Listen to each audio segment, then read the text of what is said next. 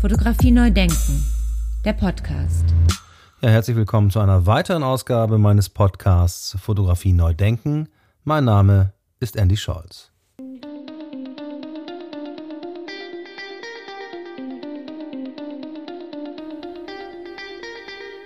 Ja, die heutige Episode widme ich einem Fotokünstler, der laut eigener Angabe mit 17 Jahren bereits autodidaktisch angefangen hat zu fotografieren und seit Anfang der 2000er Jahre nur noch künstlerisch fotografiert und zwar weitestgehend im abstrakten äh, fotografischen Bereich und vor allen Dingen aufmerksam wurde ich durch seine Arbeit für das legendäre Jazz-Label in München ECM von Manfred Eicher, wo er zahlreiche Platten und CD-Cover illustriert.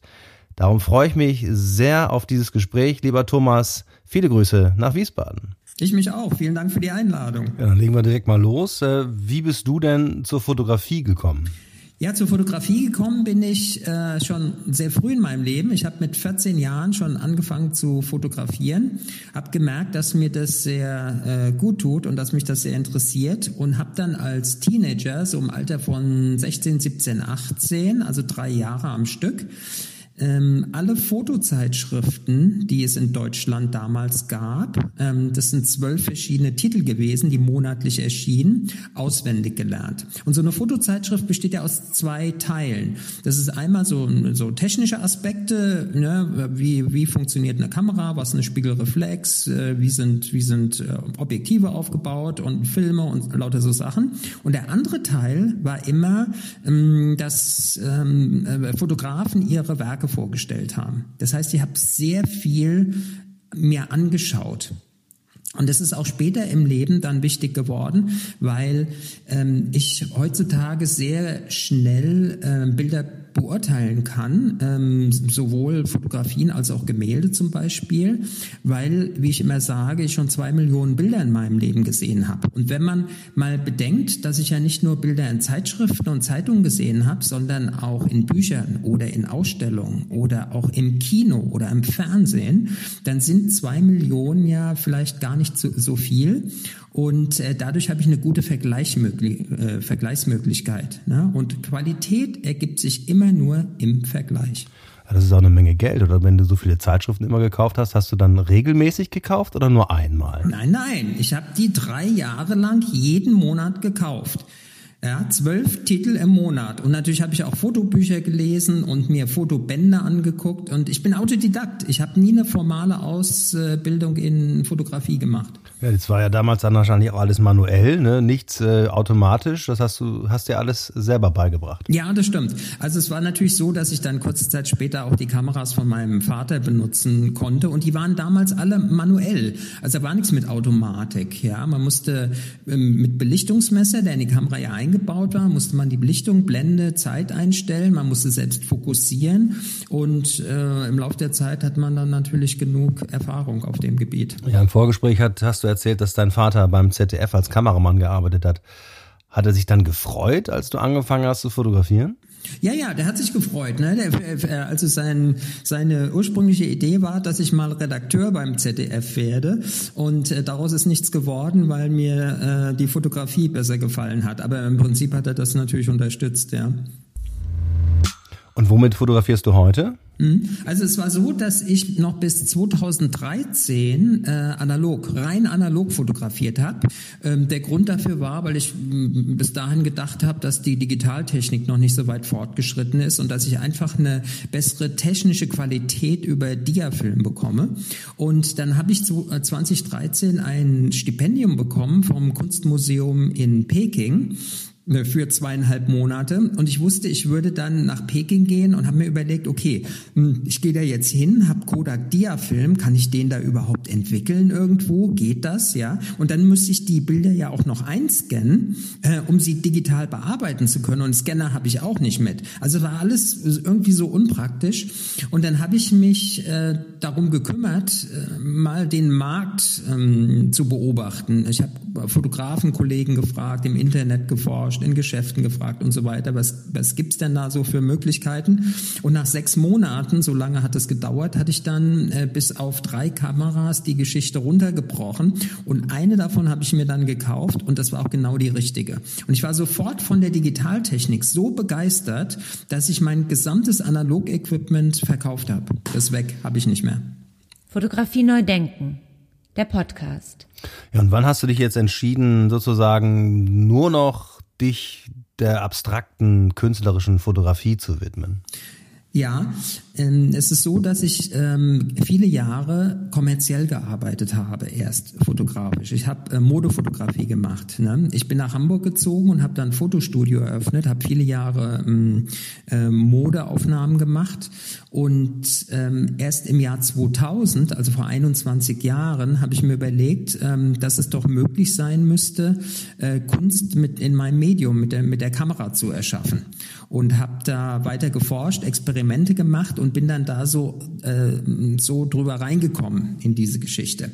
Und äh, ich werde ja auch oft gefragt, warum ich abstrakte Fotos mache und nicht Kunstfotos mit Landschaften zum Beispiel.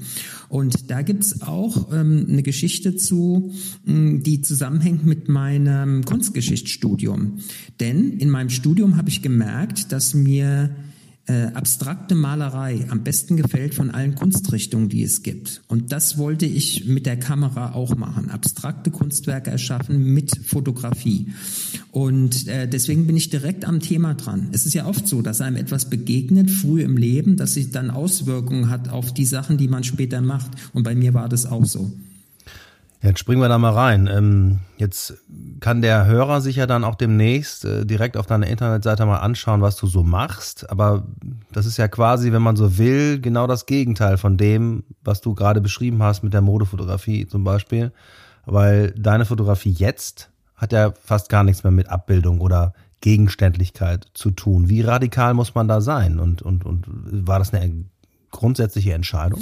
Ich bin damals einfach meiner Leidenschaft nachgegangen. Ich habe die Entscheidung getroffen im Jahr 2000, dass ich keine kommerzielle Auftragsarbeit mehr mache und nur noch Kunst. Und das hat sich so gut entwickelt. Ähm, ich hatte ja hm, gleich am Anfang die erste, die ersten paar Bilder, die ich gemacht habe, die habe ich an die Plattenfirma ECM geschickt. Äh, und der Manfred Eicher hat zwei Tage später direkt bei mir angerufen, hat gesagt, Herr Wunsch, mag Ihre Bilder, kommen Sie doch mal nach München, ich will Sie kennenlernen.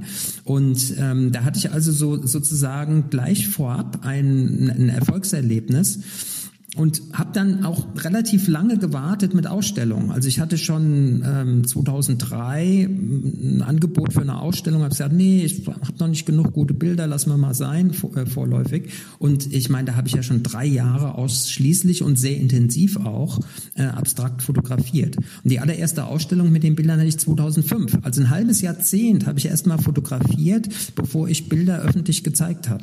Ja, wow, radikaler Umbruch, radikale Entscheidung, weil auf deinen Bildern kann man ja so tatsächlich so sagen, habe ich ja gerade auch schon angedeutet, ist ja gar nichts mehr drauf, was irgendwie an einen Gegenstand erinnert, oder?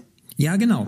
Also es sieht aus wie abstrakte Malerei, wo man überhaupt nicht mehr erkennen kann, was ich fotografiert habe. Es gibt ja abstrahierte Fotografie. Das heißt, wenn man zum Beispiel die Kamera so ein bisschen verwackelt, ja, aber man sieht immer noch, ah, da sind noch Menschen drauf oder ist ein Auto drauf oder ist eine Landschaft mal gewesen. Und bei mir kann man, erschließt sich das nicht mehr. Das ähm, ist ganz äh, mystisch, geheimnisvoll verborgen.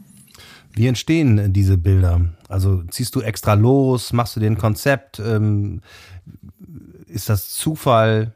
Wie gehst du vor? Ja, also ein Zufall ist ja etwas, was einem zufällt. Und ähm, dementsprechend sind ähm, auch meine Bilder entstanden. Ich mache die Bilder ausschließlich äh, draußen, nicht im Studio, ähm, und finde meine Motive ausschließlich im Urbanen, das heißt nicht im Wald oder im Feld. Mm, ich bevorzuge Großstädte, also Millionenstädte. Ich habe fotografiert in New York, in Peking, in Seoul, also wirklich Riesenstädte, London. Ähm, weil ich ganz bestimmte ähm, Sujets suche und die, die finde ich nur dort. Und die Bilder, die ich dort mache, die werden dann später in der digitalen Nachbearbeitung am Computer ganz extrem verändert. Das heißt, wenn ich dir die Originaldatei zeige, die in der Kamera drin war und das, was das Bild am Schluss wird, dann sagst du, das war niemals dasselbe Bild. Also das wird so stark verändert, dass das kaum wiederzuerkennen ist. Mit anderen Worten, der Computer und die Programme, die ich dafür benutze, sind ganz wichtige Werkzeuge für mich, um zu den Bildergebnissen zu kommen, die ich haben möchte. Und weil du gefragt hast nach der Selektion, ähm, also ich bin unterwegs und habe manchmal ein Motiv, da denke ich, ähm, ah, nee, das wird nix, aber komm, ich mach's trotzdem mal und es wird dann noch ein tolles Bild, weil ich wirklich erst in der Nachbearbeitung sehe, mm, ähm, wie das Bild äh, geworden ist oder dass ich da etwas mit erschaffe, das, das wirklich sehr gut tauglich ist. So.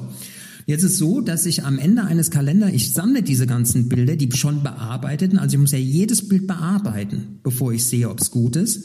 Und alle diese Bilder sammle ich in einem Ordner und am Ende eines Kalenderjahres habe ich äh, im Schnitt so ungefähr 1000 Bilder übrig, die was äh, taugen, ja, erstmal.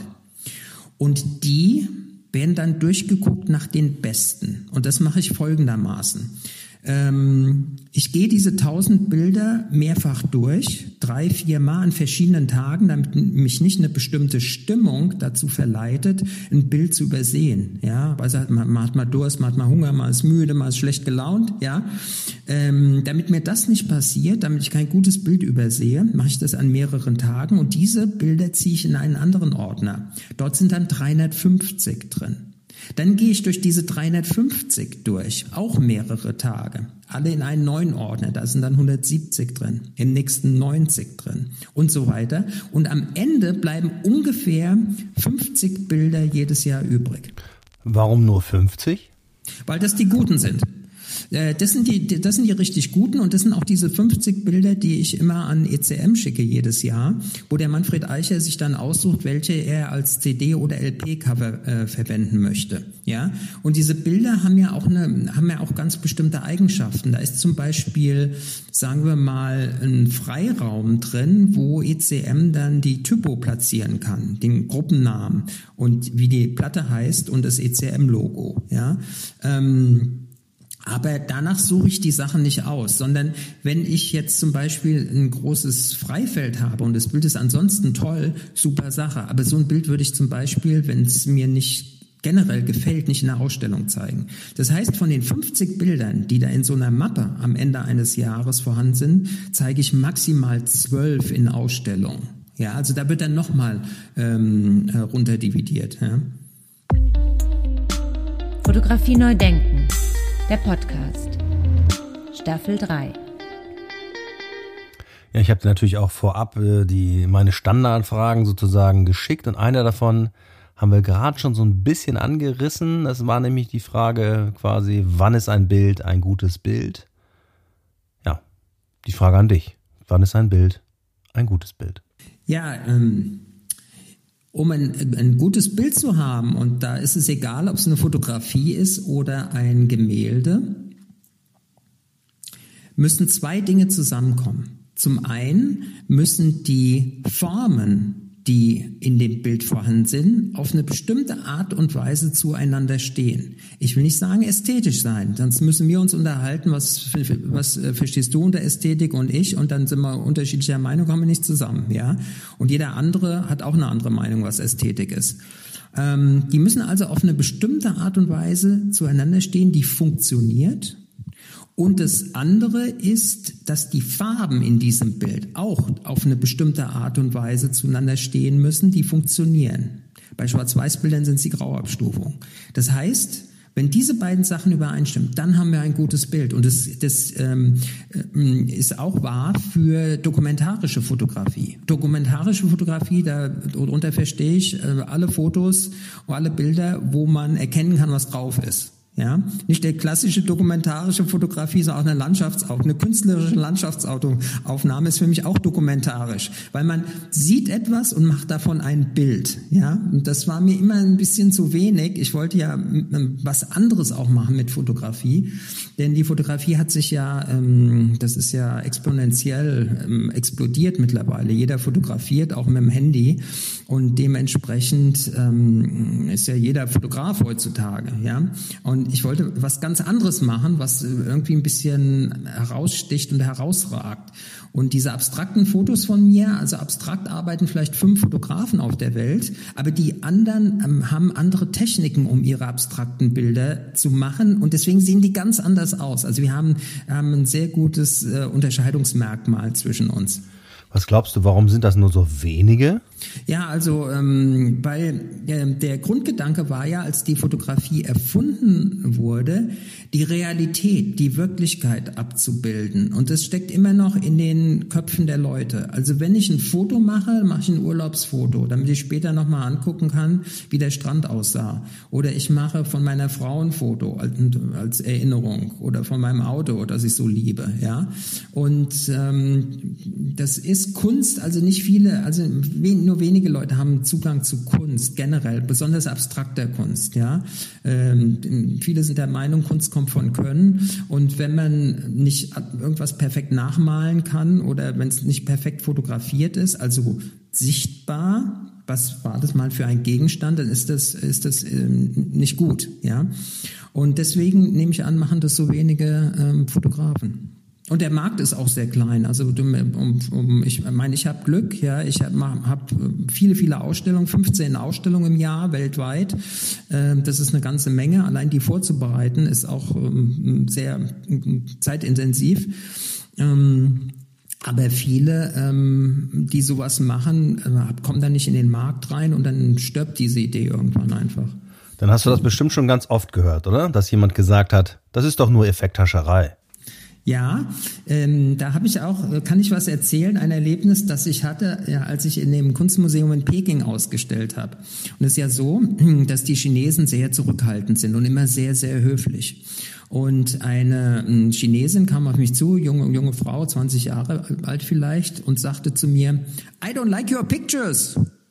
Und dann habe ich gesagt, äh, ja, okay, ja, warum denn nicht? Und dann hat sie gesagt, ja, weil man nicht erkennen kann, was ich mal fotografiert habe. Und dann habe ich versucht, ihr klarzumachen, dass es genau darum geht. Und das hat die nicht verstanden, weil nach chinesischer Auffassung ist das ein gutes Bild, wo du möglichst naturgetreu etwas wiedergibst, was du gesehen hast. Deswegen kamen wir nicht zusammen. Und es passiert in Deutschland natürlich auch, dass Leute auf mich zukommen und die Fotos nicht verstehen. Ja? Meine Fotos sind nicht für jedermann, das weiß ich. Fotografie neu denken. Der Podcast. Staffel 3. Ja, lass uns da nochmal einsteigen oder ansetzen. Ähm, wonach hast du gesucht oder was ist das, was du mehr suchst oder was da vielleicht weniger ist? Also versuch das mal vielleicht zu beschreiben was das ist? Also bei den bei abstrakten Fotos, gen, ähm, äh, abstrakten Kunstwerken generell, egal ob es Fotos sind oder oder Malerei, kann ich eintauchen in das Bild. Mm, es ist ja so, dass äh, wir etwas im Kopf haben, wir alle, das Mustererkennung genannt wird. Und es war auch für unser Leben extrem wichtig. Als wir damals im Dschungel noch gelebt haben, äh, musste man erkennen, ob hinter dem Busch da hinten ein Tiger lauert oder nicht, weil das unser Überleben gesichert hat. Das heißt, wir gucken auf eine abstrakte Form, zum Beispiel auf eine Wolkenbildung und ähm, unser Gehirn interpretiert, vergleicht das mit den Seherfahrungen, die wir bisher haben und interpretiert da etwas hinein. Und ich mache das auch. Auch bei meinen eigenen Bildern, obwohl ich ja weiß, was ich mal aufgenommen habe. Und ähm, besonders äh, sehe ich das bei Ausstellungen von mir, wenn 30 Menschen vor einem ganz bestimmten Bild stehen, zu erraten versuchen, was das mal war, dann kriege ich 30 verschiedene Meinungen. Und keiner hat's richtig. Und äh, wenn das der Fall ist, dann habe ich meine Arbeit richtig gemacht. Es ist ja einfach so, dass der Betrachter, wenn er auf mein ein abstraktes Foto von mir draufblickt, Mm, sein, seine eigenen Erfahrungen, seine Gedanken, seine Sehnsüchte, seine Hoffnungen äh, mit in die Interpretation reinbringt. Das heißt, der Betrachter wird Teil meines Kunstwerkes. Da sind natürlich die Interpretationsmöglichkeiten und die Interpretationsvielfalt genauso groß, wie Menschen unterschiedlich sind, nehme ich mal an. Ja, also manche Leute, die, ich, ich denke mal, jeder kann etwas in die Bilder hinein interpretieren, aber den äh, einigen Leuten wird das nicht gefallen, was sie da sehen oder was sie hinein interpretiert haben. Äh, der einfache Weg ist ja, ein Foto zu sehen, wo eine nackte Frau drauf ist, dann weiß man, ah, ist eine nackte Frau, dann kann man weitergehen. Ja, mit meinen Bildern muss man sich ja richtig beschäftigen. Ja, ähm, das ist eine Menge Arbeit und diese Arbeit scheuen einige. Deswegen, ähm, wie gesagt gesagt, meine Fotos nicht für jedermann.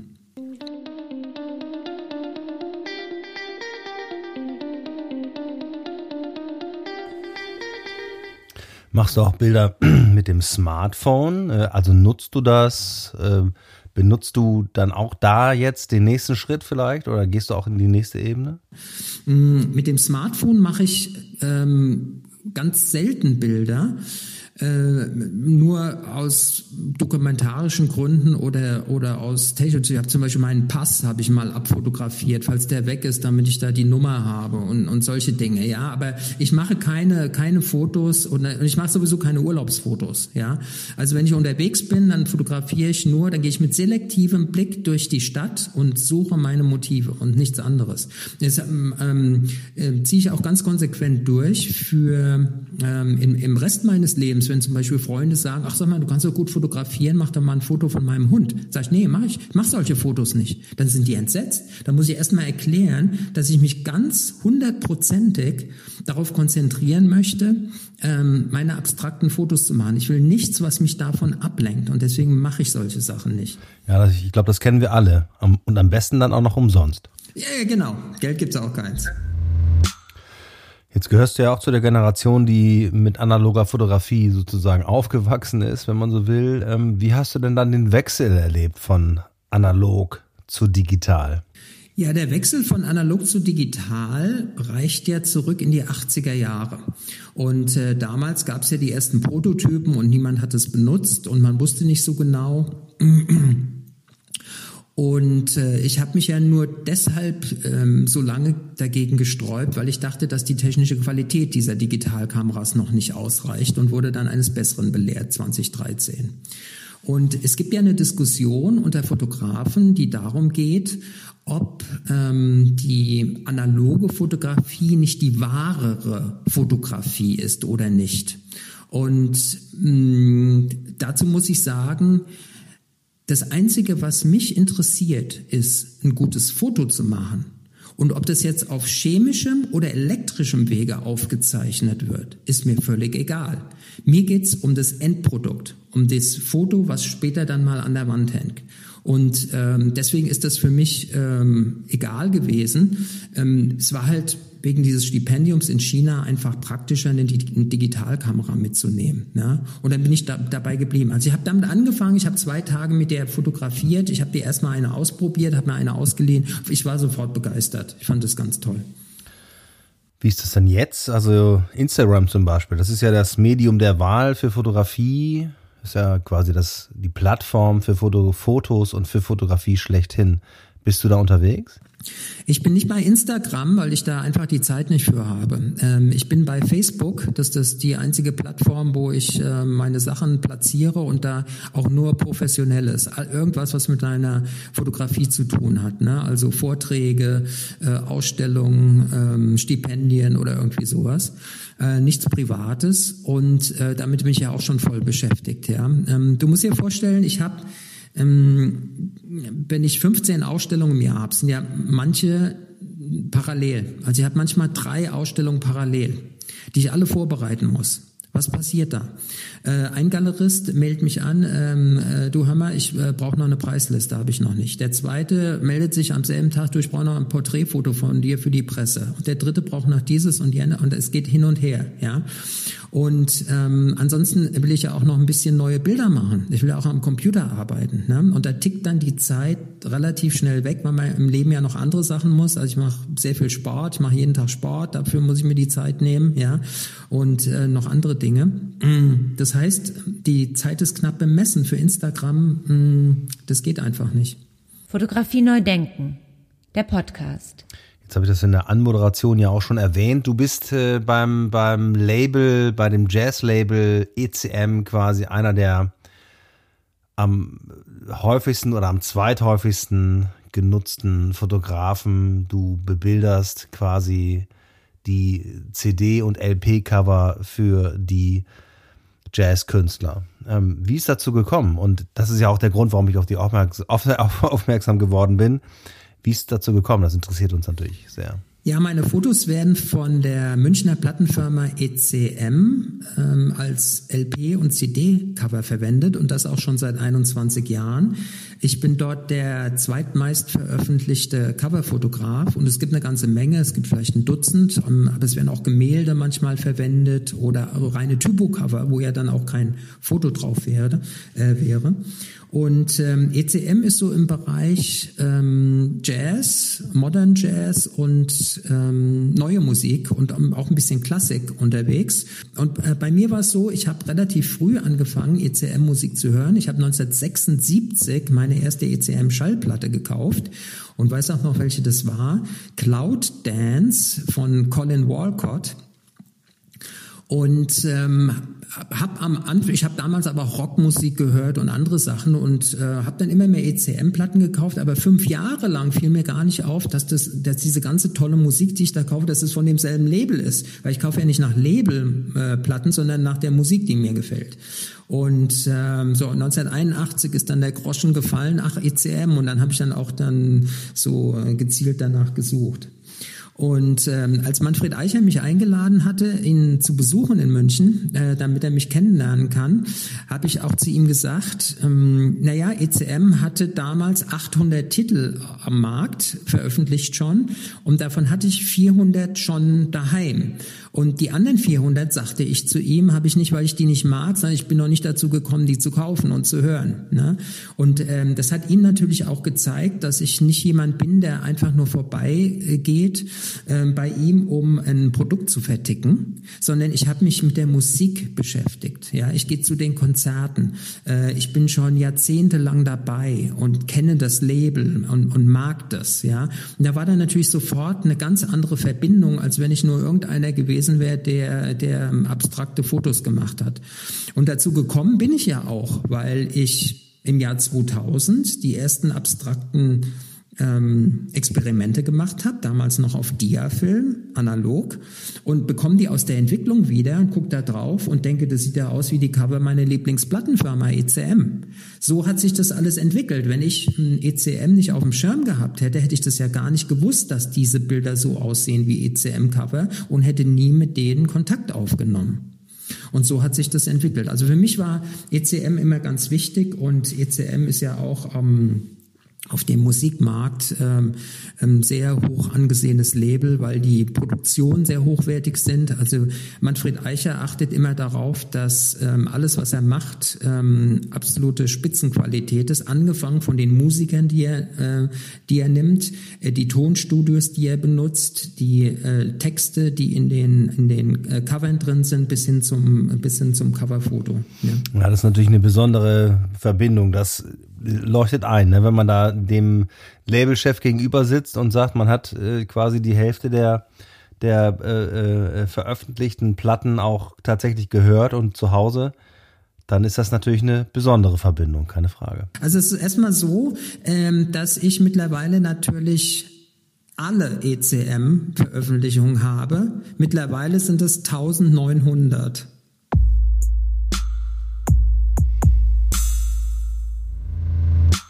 Ja, das Label ist jetzt ja schon legendär, kann man sagen.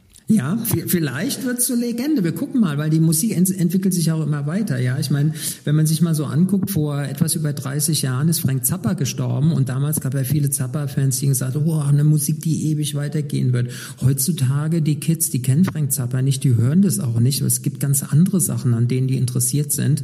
Ähm, der wird in der Bedeutungslosigkeit verschwinden. Ja?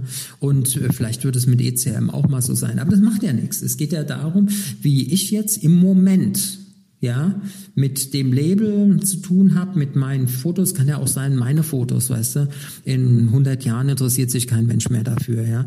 Aber ähm, es geht ja um, um mein Gefühl und was ich da jetzt im Moment habe und ich bin sehr, sehr glücklich. Ja, dem kann man schwer etwas hinzufügen und ich hoffe, dass wir weiter im Gespräch bleiben, weil wir haben ja auch mal kurz im Vorgespräch darüber gesprochen, ob äh, wir nicht vom äh, Festival fotografischer Bilder deine Arbeit einmal ausstellen werden. Und ich hoffe, dass wir dann nach wie vor weiter im Gespräch bleiben. Ich freue mich darauf. Vielen Dank für das Gespräch, lieber Thomas, und alles, alles Gute. Dankeschön. Auf jeden Fall, das werden wir. Ich danke dir fürs Gespräch. Mach's gut. Ja, tschüss. Fotografie neu denken. Der Podcast. Staffel 3. Ja, wer mehr Bilder sehen will, der kann äh, einige Bilder natürlich finden auf der eigenen Seite von Thomas Wunsch, nämlich das wäre www.wunsch-photography.com. Und selbstverständlich auch auf der Labelseite von ECM sind Bilder zu sehen. Das wäre dann www.ecmrecords.com. ECM Records in einem Wort. All diese Informationen sind selbstverständlich wie gewohnt in den sogenannten Show Notes zu dieser Episode für Sie und für euch zum Anklicken zusammengefasst. Ja, da bleibt mir noch zu sagen, herzlichen Dank fürs Zuhören. Bis zum nächsten Mal, wenn es wieder heißt Fotografie neu denken, der Podcast.